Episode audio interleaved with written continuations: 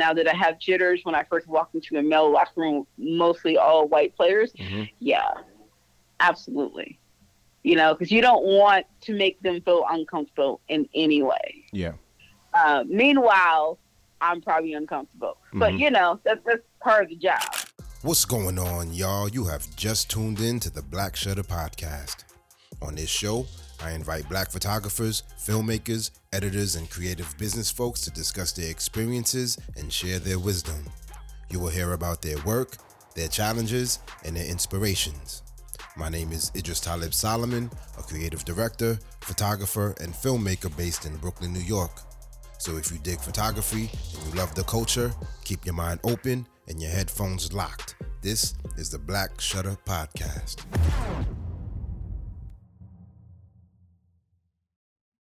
To be the first of something requires the strength to break barriers, and the obstacles along the way are what build you up.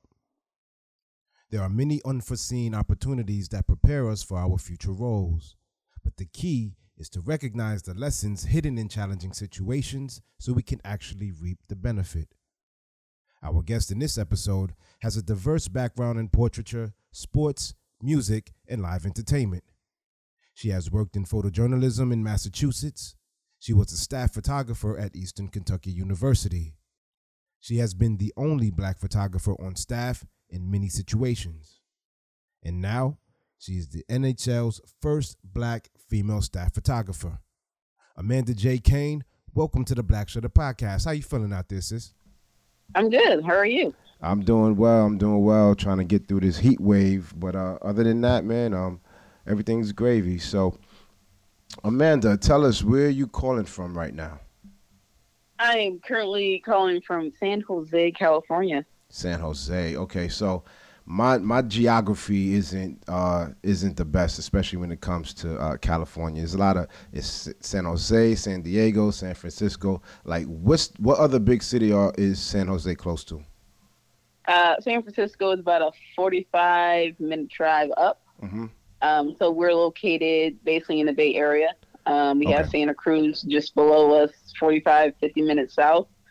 And then Oakland, 45, 50 minutes northeast. Okay, so I was just in that area last week. I was at in Napa at the Blue Note Jazz Festival out there. So I was I was bouncing around between San Fran and Oakland, and I definitely like the vibe of Oakland. You know what I mean?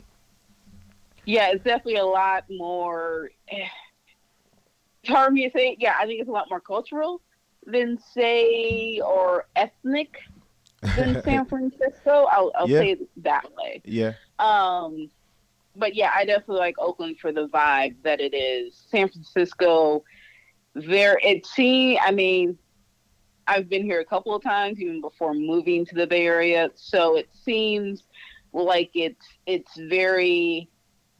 It's getting to a point where it's upscale, but there are still its old trendy neighborhoods. But I don't necessarily see a lot of us Black folks. Yeah. In that area. Yeah, I agree. In comparison to Oakland. Yeah, and I think San Fran still has there's a lot of poverty, there's a lot of addiction, there's a lot of just lifestyle diseases happening in San Fran. Yeah. And in Oakland, I felt like. The Black folks I did see just felt a little bit healthier, and it just felt like it was a completely different vibe than San Fran. San Fran was like the Wild West. Yeah, and San Jose, I would say, is a mix between the two, even though it's more international, mm-hmm. like because this is Silicon Valley, so you have a lot of international folks here, but I wouldn't say it's as Black. Like, I would say maybe 5%. I could be dead wrong about that, but that's just from looks. And so, yeah, there's not a lot of us here, but this is Silicon Valley, and it's obviously, most recently voted the most expensive place to live in the country now. So... And you're out there, doing that as a photographer. Yes. All right. Well, Big ups to you for that. That's quite an achievement as a professional photographer to live in one of the most expensive cities, and you're there. Congratulations. You said that you moved there. So where are you from originally? I am originally from Detroit. Detroit. Okay. Was literally just back there last week. The east side of Detroit, just so people are like, well, what part of Detroit? East side, and I'm going to say between 8 and 9 mile on Gratiot. City is actually called East Pointe. It used to be called East Detroit. But yeah, that is where I grew up. You know, describe your upbringing in Detroit. Like, what was around you? What were some of your influences as a child growing up there? Grew up middle class. Very blessed to have parents that both worked full-time jobs. Her mom worked at Blue Cross Blue Shield. My dad still works at GM. Still? So a little bit of the automotive industry mixed with insurance. Okay. So it was kind of like, cool. Like you watch your parents do the whole 9-to-5 thing. And for me, I've always gravitated or liked physical education classes and art classes. Those are the two things that, you know, comparatively to like social studies and math, I was just like, yeah, just another class. But those two things I excelled in. So I guess growing up, like sports, played a lot of sports. First sport was soccer. I remember playing on the open field as a 5-year-old, like little mini me. I'm short as it is, and I'm like out there like trying to chase the boys around. Like it's kind of funny. But so I had like a lot of, I have a lot of memories of growing up playing sports, growing up being involved in art class. You know, coming home, bringing your parents these weird creations that you make in art class. And to go back home last week, you know, some of that is still in the cure cabinet. Oh, and you're boy. Like, oh my goodness. Why, right? So, blast from the past. But yeah, I mean, I grew up middle class, wasn't really poor, you know, so blessed in that way, but, you know, still had challenges along the way. Mm-hmm. And so went to a Quaker elementary school from grades 1 through 8, and then went to a Lutheran high school.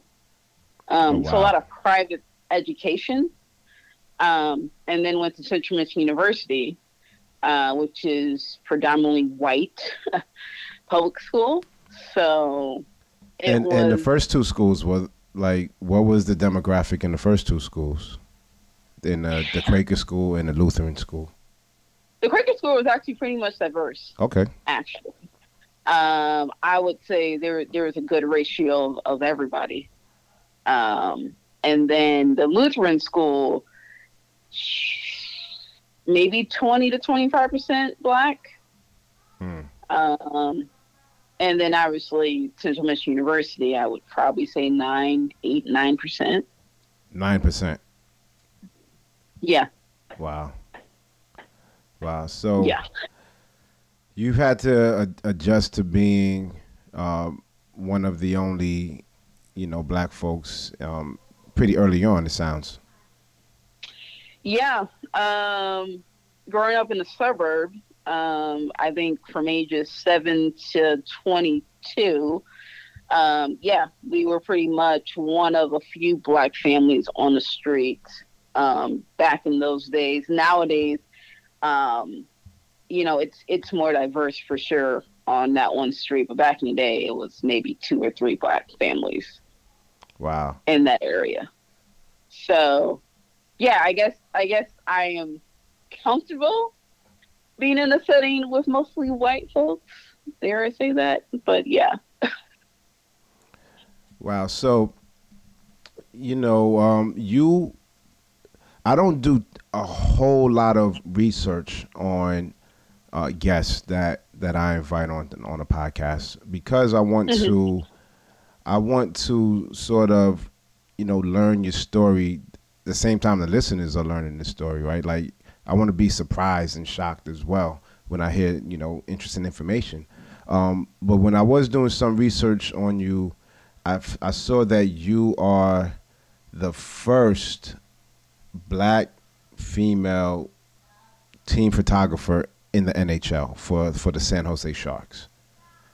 And yes, that's amazing. So, like, for those out there listening, man, like, Amanda J. Cain is the first black female team photographer in the NHL. This is history, y'all. This is history.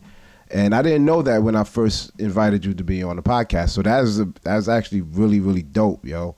And I definitely want to get into how you got into this position. But hearing how, like, your upbringing, you were just sort of like being primed and groomed to be in the position that you're in, to be the first, to be like a barrier breaker. You know what I mean? So it's really cool hearing how your early experiences sort of like put you on a path to where you are, you know? Yeah, I mean, earlier experiences, especially out of college, were like being one of two in my first professional job. Mm.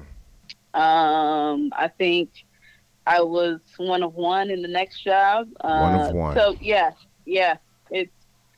It's funny because, like, when you're first coming out of school, you know, I was probably a little bit more naive, and thinking, oh, you know, it's fine. Like, I'm not gonna worry about being black, but you know, and I mean, when you're younger, you don't realize the effect it has, or Indeed. You don't necessarily see it. Indeed. And so in the past 12 years, you know, like I would say towards the last 5 years, I started to really see, you know, how other professionals look at black creatives. And so it's kind of startling. It's startling. It is. So you know, when you first started to make these realizations, or you started to feel that startling feeling, like, what came up for you? Like, I understand it being startling, but what emotions came up for you when you really started to make these realizations? Well, I would say one of them was in the third newspaper job I have, and that was in Pennsylvania, working for the York Dispatch. Central PA is basically Republicanville. Mm-hmm.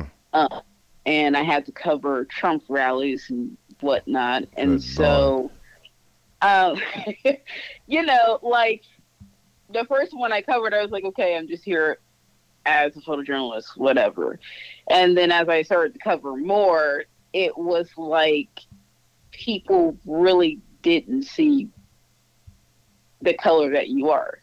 You know what I mean? Like, it was almost like they ignored you. Mm. So yeah, that was really like the first realization of, okay, really, y'all? You're gonna let this clown, you know, kind of take over the country. Awesome. Yeah. Well, what do you mean what do you mean that they didn't see the color you are? It didn't faze them that I was in a room, or that someone or some other photographer of color were in the room. You know what I mean? Especially if we were just covering the event. Mm. You know, it just felt like we were being ignored, you know? And then when people who are in the crowd, you know, would say something, or, you know, they would heckle them, and as he's speaking, like, he would point them out. I don't know if you've ever been to Trump rally. He would just point out random people that were completely against him. Mm-hmm. So it almost felt like you were at a show. It's like a spectacle. Yeah. So, yeah, it was definitely real at that point, 2016. It was like, holy crap, here we go. Wow. So. You know, I know that you said your third newspaper, so you did photojournalism for a bit, it sounds. Yeah, I started off in design because that was what my degree was in. Mm-hmm. Little did I know at the time that you can make money in photography. Okay. I want to say, like, when I was in school, the first thing I went into was sports studies because I love sports. There was no thought of what can I do within sports studies. And then when I got to the first class, it was like stats and communications and all this other stuff. And I was just like, no, like, really? Not for me. And then, like, I sidetracked into teaching for a semester. And I went back to my elementary school to kind of shadow. And I was like, holy crap, no, this is not for me either. Mm-hmm. So the first year and a half of school was trying to figure out what I wanted to do. And, you know, art was still something that always, you know, comforted me. So took a couple of art classes, and someone was like, hey, maybe you should, like, you know, major in graphic design. I didn't know what graphic design was at the time. I was like, okay, just kind of make art on the computer or whatever. And so as I got into that program, started learning about design, loved design at the time, and still see it as a great tool for photographers nowadays, but I don't actively design anymore. But, you know, all those classes that I took there led to me taking some film photography classes, digital photography classes, and that's kind of how photography was introduced to me in a true art form. Mm. You know, I had always had point and shoots when we went on vacations as kids and whatnot, but never thought about it as like an actual, like, oh, people do this in real life and make money. You know what's so funny about that is that, you know, photos have been around since we've been alive, right? Yep. And somehow we don't really, a lot of people don't really stop and think about how these photos end up in our hands, whether it's in a magazine, whether it's on TV, whether it's online, whether it's on our phones, or we just or it's a print that's hanging up in our homes, right? A lot of us don't stop to think where these photos came from, but somebody had to be behind the camera pressing the button, right? Yep. And so I understand. I really relate to that, you know, not seeing photography as like a career option or something that I could do. It took a very long time for it to settle in my head that, oh, I can do that. You know what I mean? Right. And also, you know, parents, they're like, is that going to be like a money-making career? You know what I mean? Like, that was also in the back of my mind. My dad, who was a design engineer, you know, it was some tall shoes to fill, you know, to follow up in his kind of footsteps. But I think, like, the way it worked out is that both me and my sister we love art. And so, like, the sketching that he used to do, like, on graph paper and stuff like that, it all, like, translated to us because I love to do kind of the same thing, that 2D kind of style, the pencil, the marker design. That's kind of, you know, how my graphic design started. So, yeah, it all kind of worked out through family and generations and whatnot. But, yeah, photography was nothing that I really saw as a career. And so that's why I went into graphic design, not thinking that, oh, is this going to last? Yeah. Because what you learn inside the classroom is not real world experience. Yeah. You know, you have projects where you're allowed the leeway to sometimes be as creative as possible. But when you're out in the real world, you're like, no, you have to stay within these boundaries, or you have to do, you know, this font, or you have, you know, like, it's so many rules. And at the time, I was not a rule follower. I mean, you're an artist. Like, yeah. How many of us are, you know? There's something rebellious in us in order to art is expression, right? And I think the rebellion that many artists feel is if we feel confined to expressing ourselves in a way that makes sense to somebody else, or that is copying somebody else, and that for me, speaking personally, that's where a lot of my rebellion and frustration comes from, is not being as clear with my expression as I know I can be, or as much as I want to, you know? Right. And so from there, because I didn't like rules, I kind of emulated my style to the style of Jackson Pollock. Uh-huh.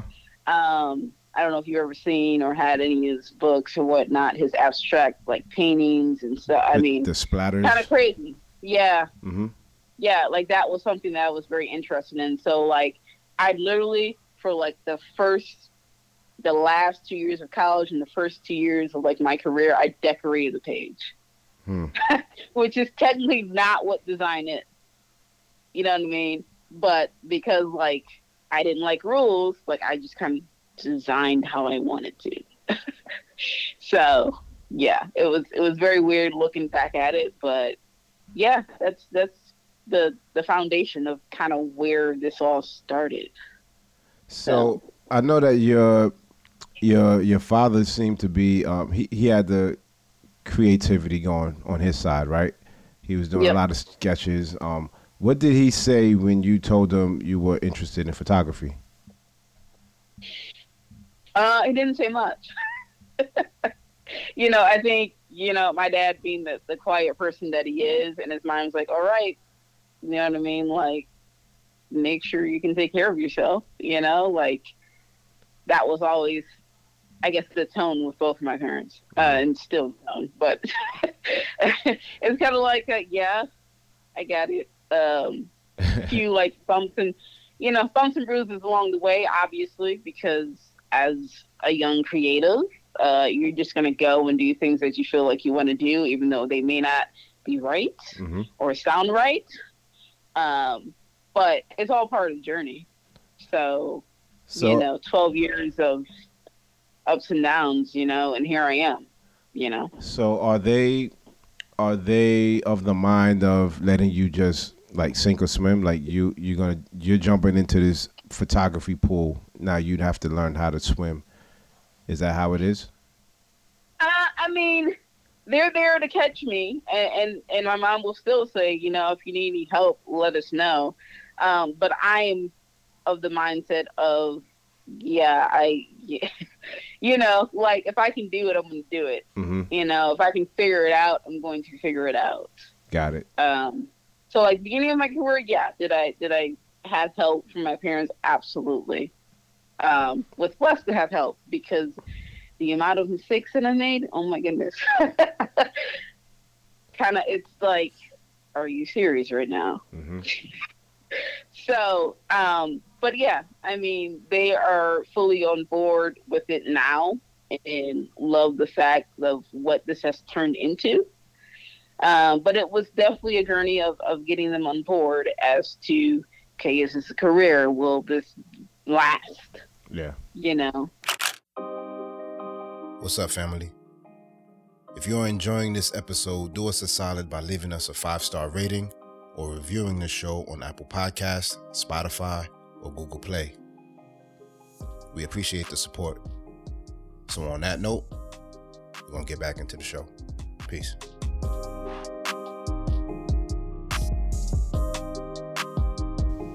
It is an interesting career. And when you take a step back and you look at the fact that, oh wow, like, I am a professional photographer, and people pay me to press this little button and look at this little tiny square, right? Yeah. And people pay me to do that. It is really mind blowing. You know what I mean? So it is hard for some people to really have that settled in their mind that this is, you know, a viable path, because so many people want to do it. You know, so many people, yep, you know, fighting to get into that slot that you're trying to get into, you know. And the reason why your work is separate from somebody else's work, it could be marginal, you know, but that can make the whole, yep, difference in one person becoming professional and one person staying a hobbyist. Absolutely. You know, I see, like, you cover live music, you cover sports, you cover entertainment, and you do portraits as well. What is your connection to sports and music? It seems like you are drawn to, like, photography is always of the moment, right? But there are certain things that are even more of the moment because they're happening. It's a specific time that they're happening, right? Like, when there's a game going, it starts at 4 o'clock on Wednesday or whatever. You have to be there because it's happening at that time. When there's a concert, same thing. But when they photojournalism, you don't know when certain things are going to happen. You just have to be ready. It seems like you gravitate towards organized events, right? Like, so what is your draw to, like, sports, music, entertainment?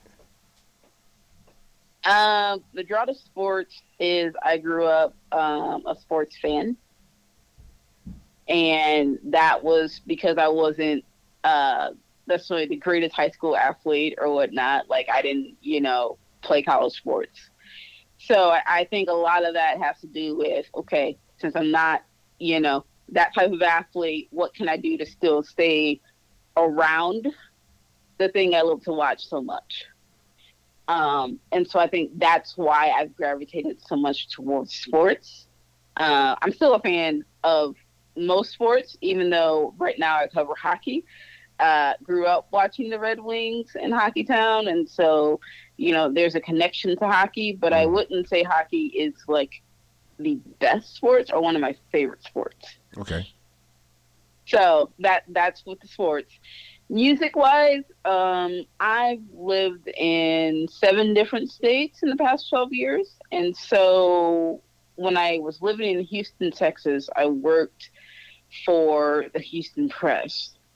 And they were technically the first people that sent me out to professional sports event and a music event.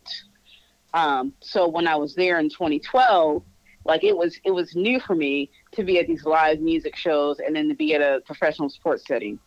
And so, like, when I got to music, I was like, holy crap, this is amazing. Because you don't control the lighting. Yeah. Like, you have to shoot a show as it is. Yeah. You have to capture the moment, that's right in front of you. So I think that is why I love music so much. I wouldn't say I'm necessarily the best music or sports shooter, but those are both passions of mine. And I aim to get better at it on a daily, I think everyone has to continue to learn how to continue to improve their craft. Absolutely. Regardless of what you're doing. So, yeah, music, I listen to music on a regular. I watch sports on a regular. So, yeah, those are the two things that, I'm passionate about 110%.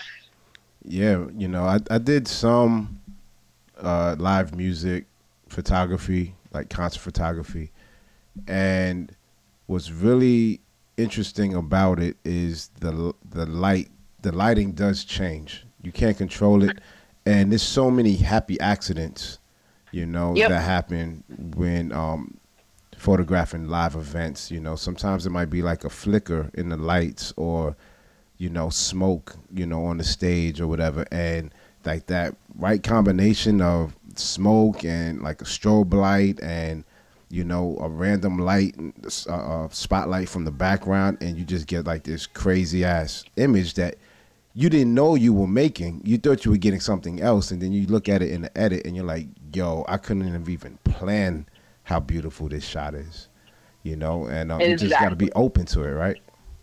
Yep, exactly. You should I've noticed you have not interviewed Greg Noir? Greg Noir.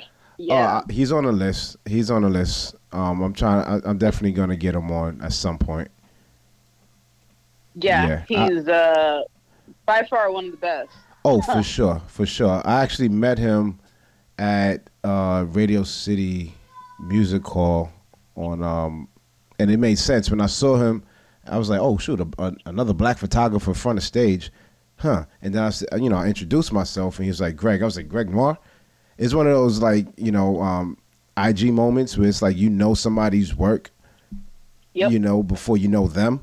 And yep, I was like, oh, snap. So, you know, I shook his hand, whatever, said what up. But yeah, his work is really dope, and he's committed to the lifestyle, you know, of just for sure, being out there. Yo, that's a commitment, you know, live music, photography, that's a commitment, because you have to be out late a lot of times, or on your feet at a festival, you know, so it is, yep, a different type of photography, but it's also like so energizing. It is, and the artists nowadays are just so amazing, mm-hmm, with their stage presence. Yeah. If you are a true photographer, you will find that one distinct angle. Exactly. That just makes them look awesome. Exactly. And Greg definitely does that. Yeah. So, you know, I just came from the Kendrick Lamar concert on Friday, and you know, speaking of how like amazing the artists are, man. I mean, this is Kendrick, right? But his his stage presence is amazing, and then the production design of the stage was amazing as well. And right. Yep. I was sitting there, I'm enjoying the show, I'm singing along, I'm screaming, I'm doing all of that stuff. But then every once in a while, I stop and I'm looking for the photographer in the pit. Where's the photographer? What angle? Like what I was looking at, like what access does this photographer have? Right? Are they on the stage? Are they in the pit? Where the hell are they? Right? Because I couldn't see them, and I was like, where would I be if I was a photographer and I had access? You know, and then I would go back to enjoying the show, but I couldn't stop. Like every time I'm out, I'm always thinking, like, where would I be if I had my camera right now? Exactly. You know, so you also have an interest in making portraits, right? So what is it about people? What do you see in people that makes, you know, taking portraits interesting to you? I guess the whole portraiture thing started when I first started shooting, and that was mostly because there's a lot of street photography as well as skateboard photography, and then there was portraiture. And so I would go between the three. Like I would get portraits of skateboarders, and then I would just walk the street and get these like detailed tight shots of faces, of characters. It's just mesmerizing, because at the time I lived in Massachusetts. And so I would take, I don't know, multiple trips to New York City, you know, in 1 month, and just walk the streets. You know what I mean? And in New York, there's everything. You're from New York. So you already know, but it was just the culture, the vibe, that I loved the most about my early days, and being able just to not be afraid to just walk up to somebody and be like, can I take a photo of you? Or just kind of use my long lens to kind of photograph somebody. Mm-hmm. That is kind of why I like portraiture. Nowadays, it's a lot more posed, it's a lot more organized. You have to set up things. You have to, you know, kind of plan, mm-hmm, how you're going to attack your composition. But yeah, that's kind of why I love portraiture, because a lot of times when people see themselves, they think they're seeing themselves how they would when they wake up in the morning, or they're looking in the mirror at themselves. When a photographer who is very good at what they do can capture you, and you look at a photo, or they look at the photo and they say, oh, wow, I've never seen myself like that. Mm-hmm. That is the most powerful thing that I've ever been told. Or when somebody starts out and they know you're going to take their picture, and they, yep, say, hey, you know, I don't like being photographed, or I never photographed well, or blah, blah, blah. Right. And then a lot of people say that. Exactly. And then I'm like, well, you haven't been photographed by me. And I'm not saying I'm a magician or anything, but, you know, it is true. And I think a lot of people haven't really been professionally photographed, you know. And it does make a difference with somebody who understands the camera, understands composition and lighting and all of those things, and takes their time to craft the image of the person, right? But if it's always been like, you know, your uncle or your nephew who loves photography but is not necessarily like practicing at it, then they, yeah, may not feel like they're getting the best representation of themselves. Right. But yeah, that's what I love about portraiture. I feel like sports, man, there's a ton of portraiture that you can do with sports. There's a ton of portraiture you can do with music. So that's why kind of like all of those three genres of photography work well for me. You know, I forget which episode, but Michael Noble Jr. on an episode with him, we were talking. He's a photojournalist, like to the heart, and what we were talking about was how photojournalism prepares you for so many different types of photography, and you can actually feel comfortable doing a lot of different styles of photography, right? So with photojournalism, you're there to tell the story of an event that happens, right?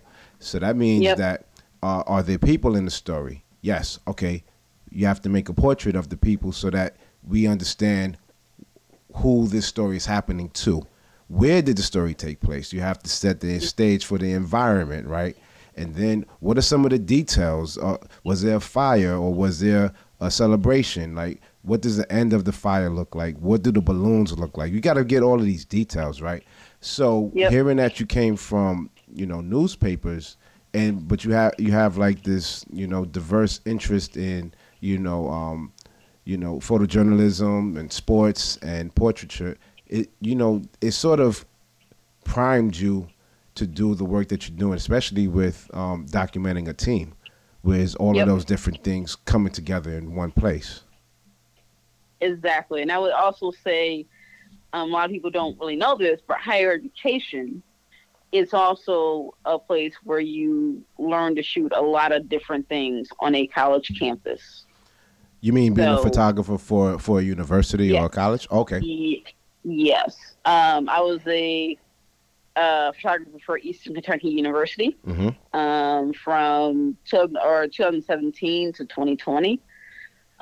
And by far, probably my most successful job that I had, and probably the one that propelled me to where I am now, because I had the opportunity to be me. They hired me for me. Like, they loved the creativity that they saw within my portfolio, and so they hired the person that did the work in the portfolio. Got it. You know what I mean? And so many times, you know, it's whether you know somebody or whether there's a friend of a friend, or, you know.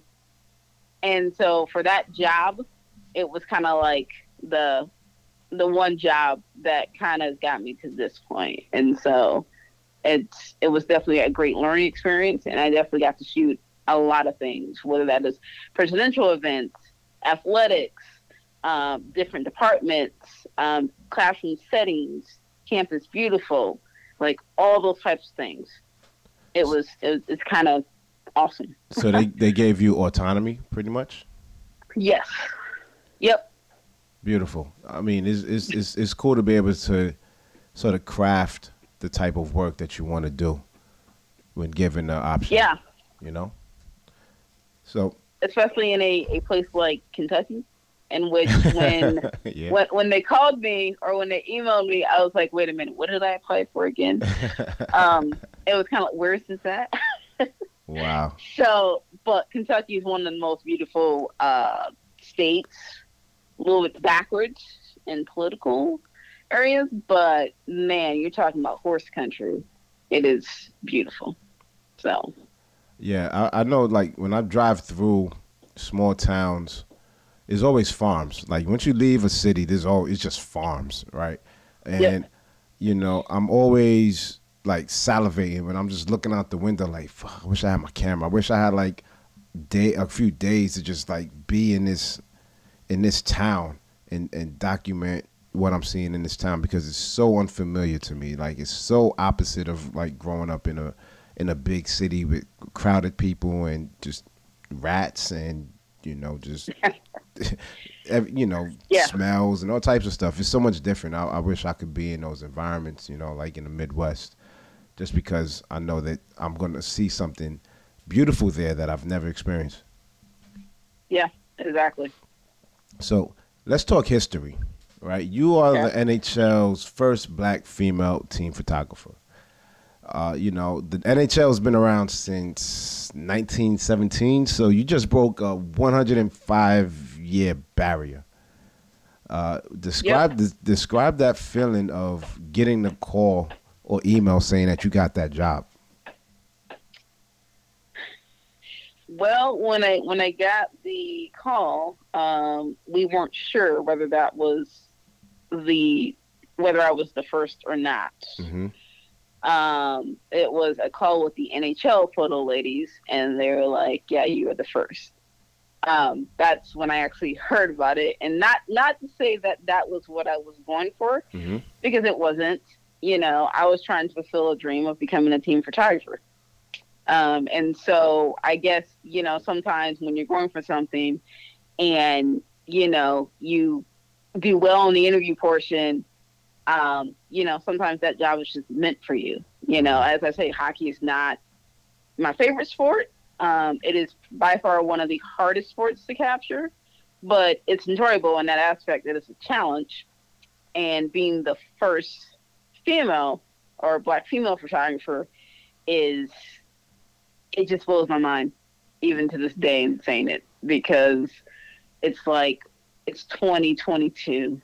Exactly. And we're having to still say these things. And then, you know, when the Anscape article came out, NHL fans, oh my freaking word, you know, they don't understand the context of stating that this is the first black female. You know, they're like, "Oh, why do you have to put black into the title?" Or da da da da da. And I'm just like, you not realize? Have you ever seen a black woman photographer at a photo hole? You know what I mean? Like, I mean, you could probably just don't look at it. So, you know, we know like there's not a lot of black photographers in the sport, right? And I can be honest and say I've never watched an entire hockey game, not once, ever in my life. I don't even know if I've watched 5 minutes, right? Right. So, but I know there are, you know, black folks who are fans of the sport, but, you know, it still doesn't seem like it's a sport that many black and brown folks are gravitating towards as fans, let alone as players. So the fact that you would be interested in photographing hockey and people would understand why it's a big deal to put black in front is because it's just not a sport that has been welcoming to the black community. Right. I mean, it's very expensive. You know, if you're starting off as a youth in junior hockey or whatever. Mm-hmm. And so a lot of that is still to be, I guess, worked on, or that's one thing that the NHL has to do better of is just taking hockey into underprivileged areas, mm-hmm. you know, and it can't just be one area. It has to be multiple areas. Yeah, you know, and you have to continue to check on these areas over time to make sure that we're tapping into, you know, players that may want to play college hockey or even pro hockey. Yeah, because sometimes when you're in high school or when you're in, you know, 7th and 8th grade, you know, your parents are like, "Well, what do you want to do? Is it going to be football or hockey or baseball?" You know what I mean? Mm-hmm. And most people and most kids at that age would be like, "Yeah, football." Yeah. You know? So it's just something that, you know, as a league, they just need to stay on top of to make sure that, you know, we can develop some great young BIPOC athletes. If that's what they want to do.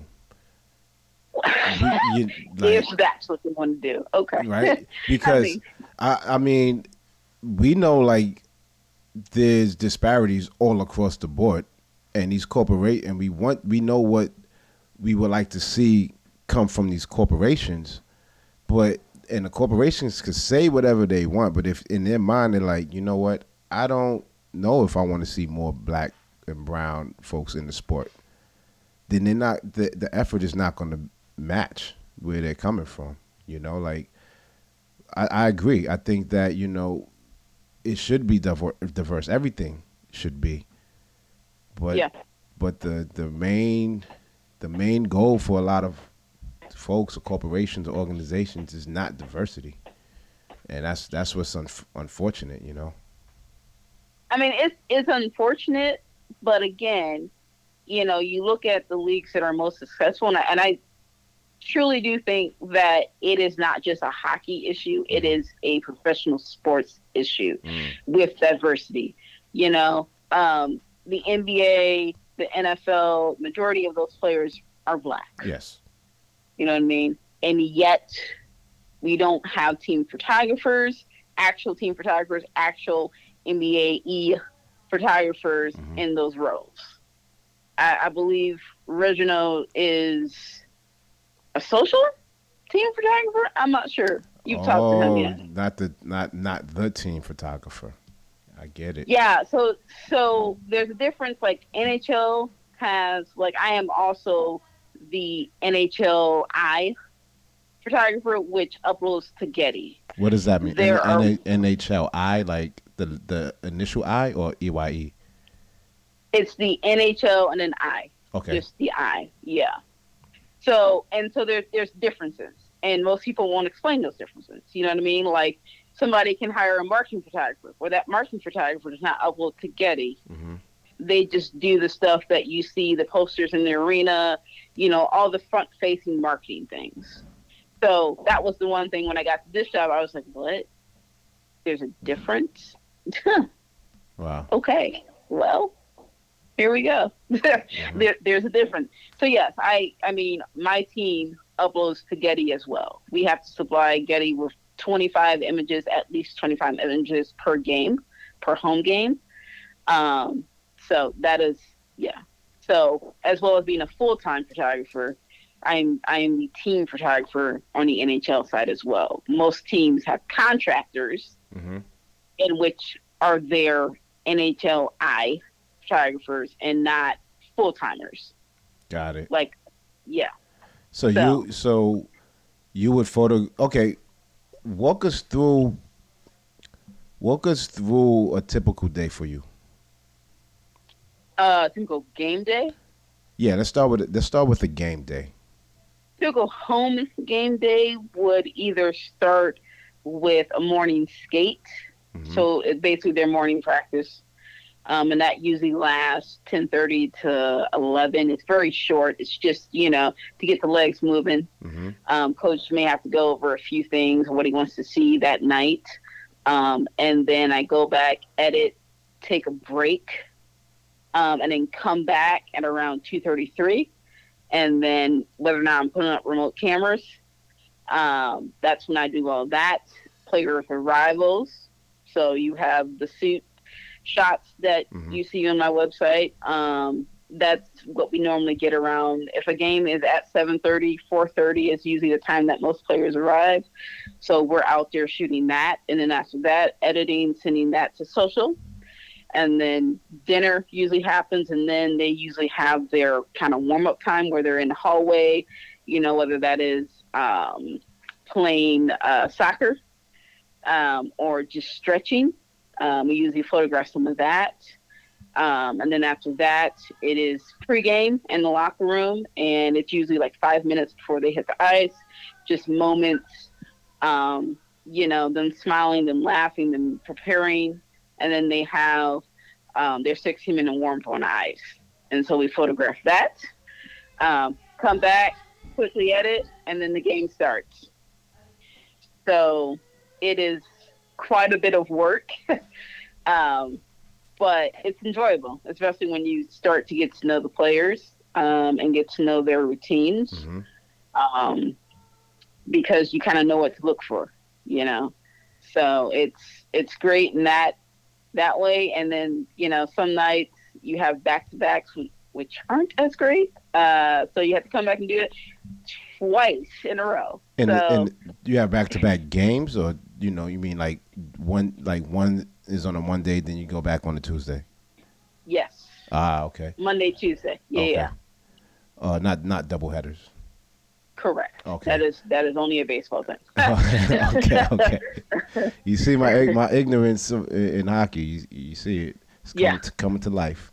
But it sounds cool. I like gigs where, you know, on a regular day, there's different types of events happening for you to cover.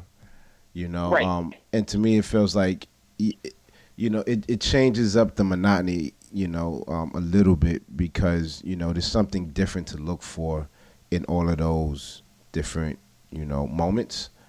Yep. So, all right, so that's a typical day, but can you walk us through your first day on the job? What was it like for you walking into the stadium and meeting the players and knowing that you're like, you know, this black woman photographer walking into this predominantly white space? Like, what was your first day like on the job? My true first day on the job was a media day. Oh, man. So, first day, yeah, just thrown right in. Yeah. Can you, okay, I know what media day is, but can you explain what media day is to the folks listening, just so they get to understand some context around like how big a media day is? So media day, especially for the NHL, is where you get all those promo headshots, banner shots, video. You know, they have their probably 3 to 4 sets set up where they're having the players, you know, either say a short sentence or they're just having the player kind of react. It's for like most of the home games. You'll see videos up on the boards, and that's usually shot during a media day. That's also times where it's the day where players get asked a lot of questions. And so it's, while it's stressful for us creatives, probably more stressful for the players as well. But yeah, it's just one of those busy days where you try to knock out all of your creative assets, photos, video. Designers are there too, trying to make sure they get what they need for certain elements. Like, one of the most difficult things last year was that the design had to be done by, I think, 48 hours after media day was done. So I literally had the designer next to me being like, okay, this is what we need. This is who I need. Wow. And literally a week later, they were already printed outside of the arena. Your photos. Yes. Amazing. Amazing. And with the media day, like, if you don't get it right, it's no second media day, man. That's expensive. So there's it's probably I want to say most teams probably spend between $80,000 and $200,000 on a media day. Yeah, so your first day, you rolled in there. Yeah. You rolled in there with pressure on your shoulders. Yeah, I mean, to me, like, when I look at the photos, and when I still look at the photos now, I'm just like, yeah, come on, can media day roll around again? Please. You know, like, there's a lot more creativity that I can do. And so, like, I'm kind of excited for it. As always, nervous as well, but, you know, it's kind of part of the game. Nervous, yeah, exactly. That's going to be there. Yeah. Like, if I would be more nervous for you if you weren't nervous during the media day. You know what I mean? Exactly. I mean, I wasn't necessarily, I mean, it's funny because that first day last year, we were photographing the head coach at the time, and the fuse blew. Oh, man. Jeez. So it was kind of like a, oh, crap moment. Luckily, we got the electrician back in there and whatnot, but, like, it was like a, you got to be kidding me. Mm-hmm. Cool. But yeah, you know, you work through it all, you navigate through it all. And I think, you know, people don't just hire photographers. They hire people that can kind of navigate through the difficulties of when things go wrong. Absolutely. You know what I mean? Like, people are actually, oh, I want to do this. And I'm like, okay, do you really want to do this? Because there's more than just taking photos. Yeah, absolutely. You know, there's coordinating, there's having meetings, there's planning, you know, it's more than just photographing the sport. And you mentioned something I was going to touch on, like the fuse blew out, you know, and, you know, photographers, like you said, we're not only hired because we know how to push a button to make a nice picture, but we're also hired to when we're able to be professional. And in that situation, being professional is not panicking, not right. freaking out your client or producers or the athletes, right? Like staying calm in order to, you know, troubleshoot and figure out how to still create a product, you know, right. even when everything is messing up around you. The world is burning around you and you're sitting there like cool as a cube, right? Like that's what we're hired for as well. Exactly. Yeah. That was an interesting day. Got through it. The first couple games of the season, the remote decided to not focus. You know, that I was like, wait a minute. Like everything was hooked up correctly. But yeah, for some odd reason, it just was not focusing. So, you know, had to troubleshoot that. And finally got it to a point that I was fine with it. But, you know, I'm just like, really? But that is the life, especially a studio photographer, when you're dealing yeah. with lights and you're dealing with like all these different like gadgets that have frequencies that need to speak to each other. And sometimes it could be like one small little setting or button that's yep. not on, and it'll disrupt the whole system until you figure yep. out which small button on which camera on which remote is not on, you yep. know, and you have to figure it out.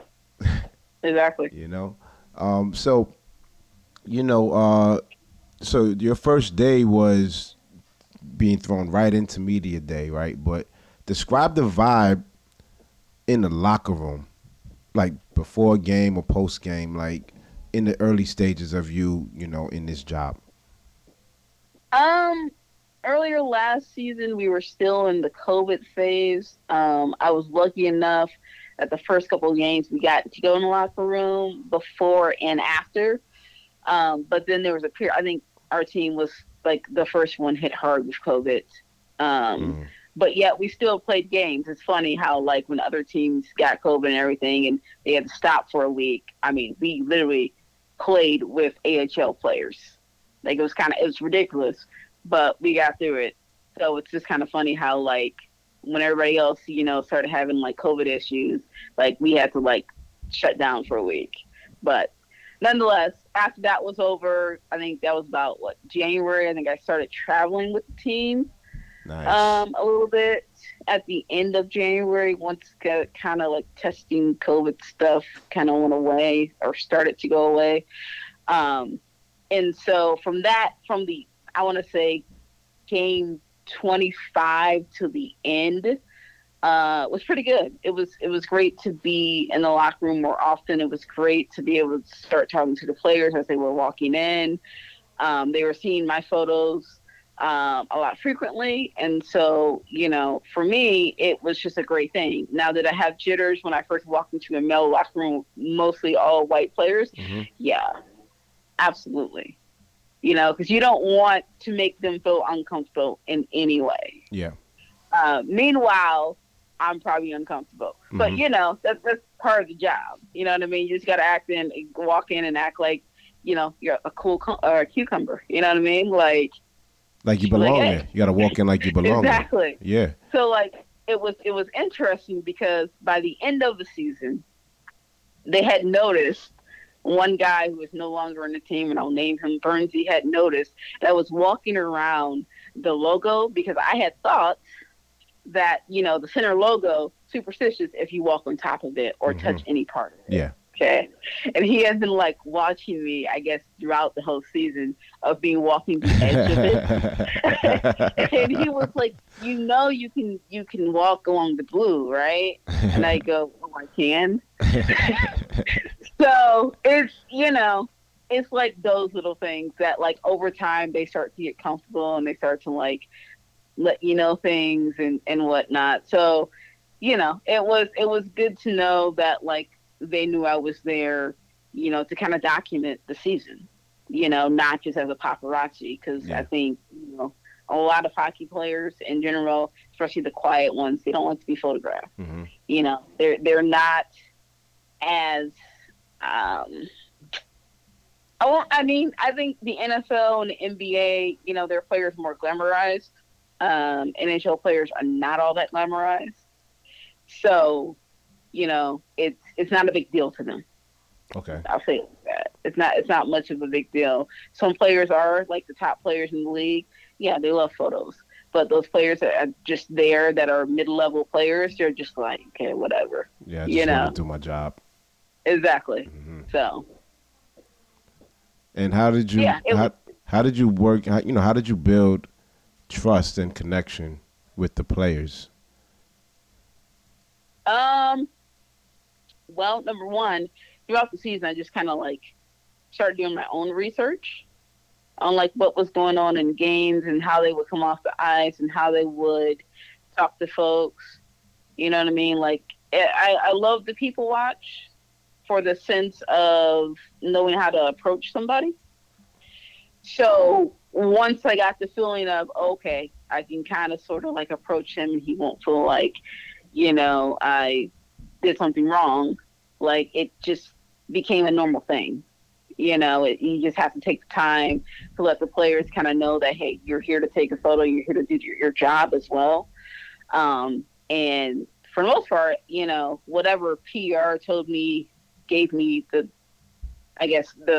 signal to do, like I did it. And I basically kind of stuck within their rules. Because it is the first season and you never just want to just go in there and just start doing whatever. Yeah. So very cautious at first, it got easier towards the end. Now we're kind of in a new regime. And so uncertain about how the season will go. You know, everything's kind of new. It's kind of shifted. The Sharks hired the first black GM. Mm-hmm. I saw that. So we're kind of in this like we'll see what happens type phase, but so far it's been good.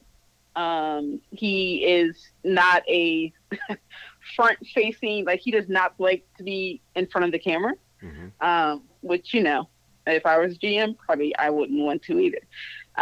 But the coach that he hired is very loves the camera. So it's fun in that aspect when you can have a head coach that doesn't mind the camera. Well, somebody has to be the face, right? Like, well, yeah. Yeah, exactly. You know, for good or bad, right? Somebody has to be the face. But that's interesting, like what's going on over there in San Jose, man. They have like, they hired you, first black woman team photographer, and then they hired this GM, a black GM.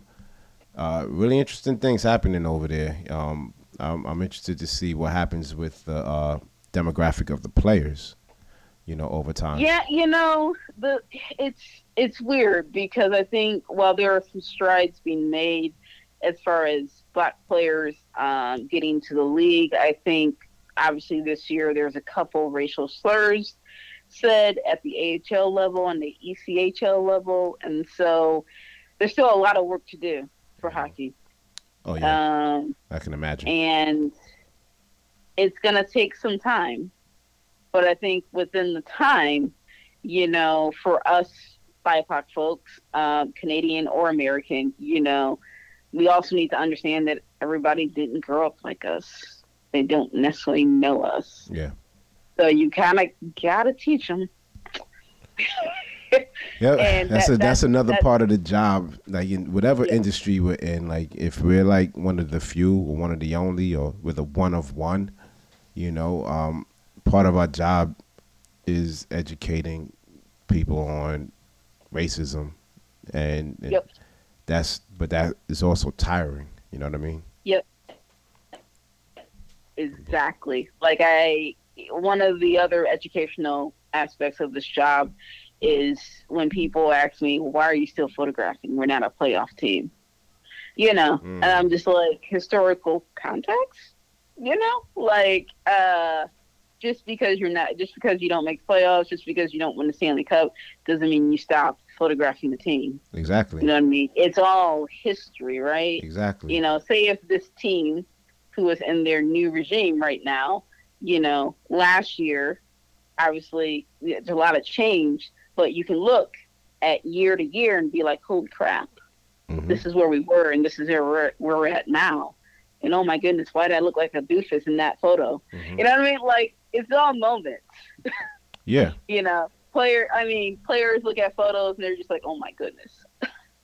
Yeah, you know, and last season you can look at one player's mannerisms and emotional, you know, expressions, and then next year you can see something completely different, and you can kind of you can kind of see where a shift happened, right? Like exactly, and that might change the whole, you know, dynamic of the team. Just being able to have like these references, you know.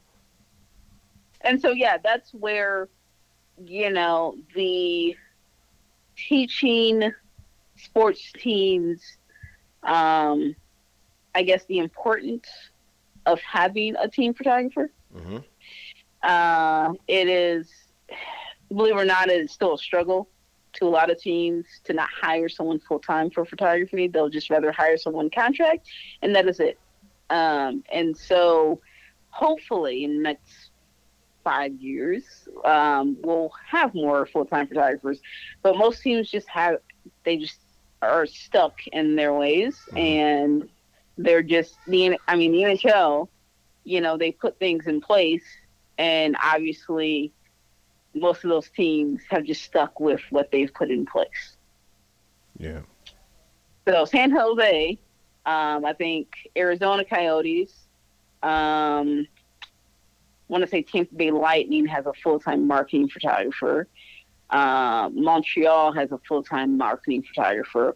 Like the teams that I just listed are some of the teams that are trying to figure out a way in which photography is more seen. Mm-hmm. And so that is at least to me more comforting than I guess the place and the first day I started. You know what I mean? Because I really didn't know the behind the scenes of what went on. And so it's been a whole year of trying to figure out, okay, this is what has been done for 30 years and people just don't want to change. Yeah. So, yeah, it's a hard realization, but, you know, any little things that, you know, us full-time photographers can do to show the importance of having a full-time photographer, you know, I'm all for, because it's needed. Yeah. You know? Absolutely. I mean, I think that's great to just be able to also like sort of pave the way and through the work that you're doing, showcase why it's important that you do what you do and why it's necessary and beneficial, you know?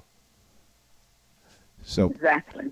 You know, I know you said you looked at the media images from last season and you're like, okay, yeah, bring it on. You know, you got some ideas for the upcoming season. Like what are some things that you're looking to improve on or change based on, you know, your previous season experiences?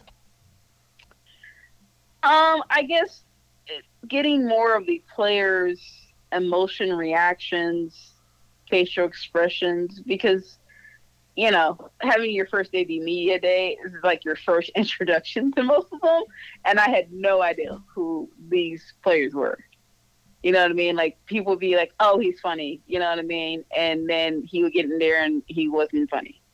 You know, so it's kind of like, now that I know who half of these players are, we've signed a whole bunch of new people as well, which I don't know, but at least the core 9, you know, I do know. And so it'll be a lot easier to get them to do things, hopefully. Hopefully, mm-hmm. You know, they'll probably fight me on it, but, you know, I think we'll have fun. We'll try to make it fun for sure. This is Amanda J. Cain, and you are tuned in to the Black Shredder Podcast. I want to give a big shout out to everyone who tuned in to this episode. Thank you for listening. The Black Shredder Podcast is hosted by me, Idris Talib Solomon. To subscribe to the Black Shredder Podcast, head over to iTunes, Stitcher, or Google Play. When you get there, show us some love by dropping a 5-star rating or leaving a review. This will help with our rankings, which essentially helps more Black photographers get exposure. Make sure to check us out online at blackshutterpodcast.com to read the show notes, learn more about our guests, and check out some of their work. I hope you enjoyed this episode. Peace. Until next time.